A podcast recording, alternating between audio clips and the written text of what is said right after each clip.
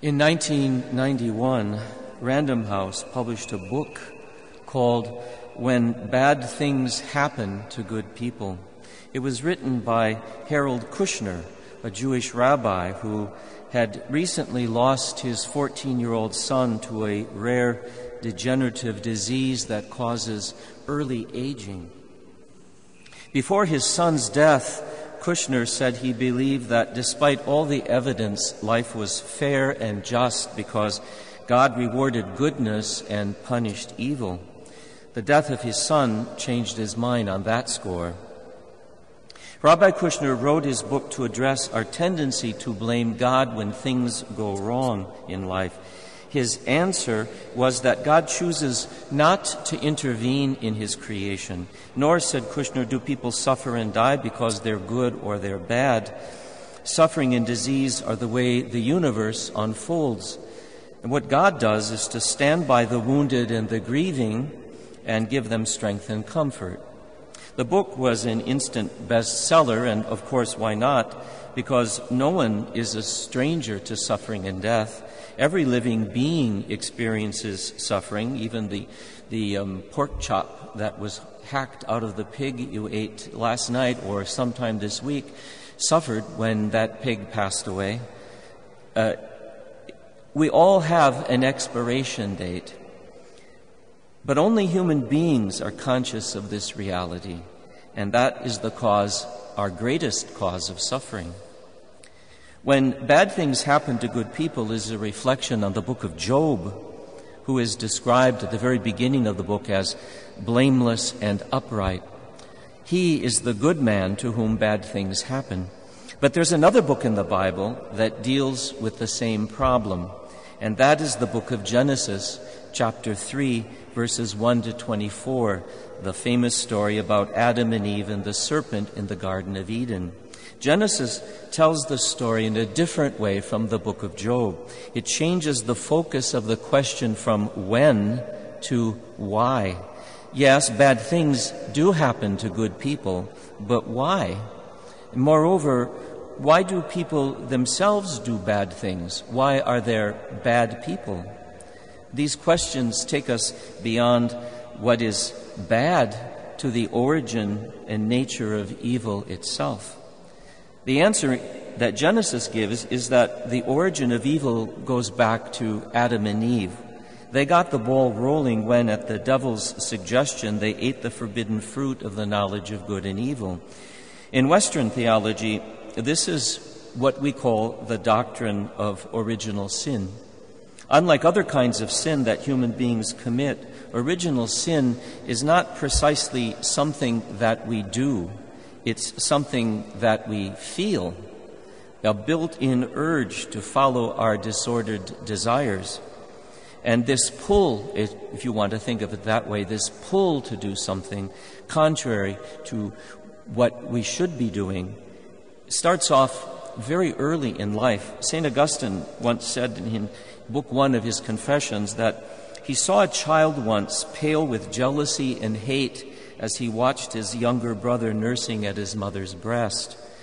The story of the fall of Adam and Eve and the doctrine of original sin are the prerequisite for understanding the meaning of the incarnation and the death and resurrection of Jesus Christ. It's also important because Genesis 3 suggests that behind human beings acting badly, there is another cunning shadowy and malevolent force of personal intelligent evil that we call Satan or the devil, or what Mark calls in the today's passage Beelzebul, played, of course, by the snake in the garden. In our postmodern therapeutic culture, we tend to dismiss talk of the devil as some kind of medieval superstition we forget the lesson taught by the last century in which wars, massacres, and atrocities caused the death of anywhere between 125 and 203 million human beings, depending on how you count it or who does the counting. Can mechanized death on a factory scale be reduced to ordinary human badness? Or is there something darker and more virulent working behind human history itself? You don't have to read the history books about the 20th century, which Pope John Paul II called the Century of Tears.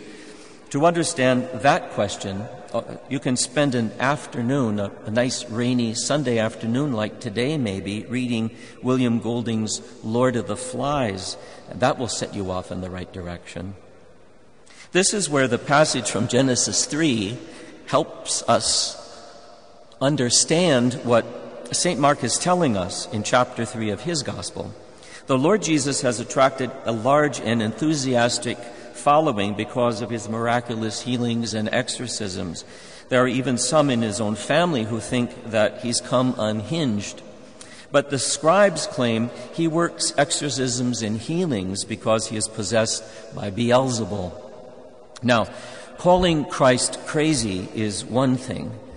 Accusing him of sorcery which is tantamount to being in league with the devil himself, is far more serious because sorcery in Israel was a capital crime.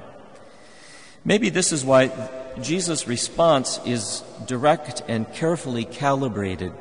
It makes little sense to claim that he casts out demons with the help of demons. Any regime or kingdom, human or demonic, that shows signs of internal division will fall. So if Jesus is not channeling the devil to perform exorcisms, then what's the alternative?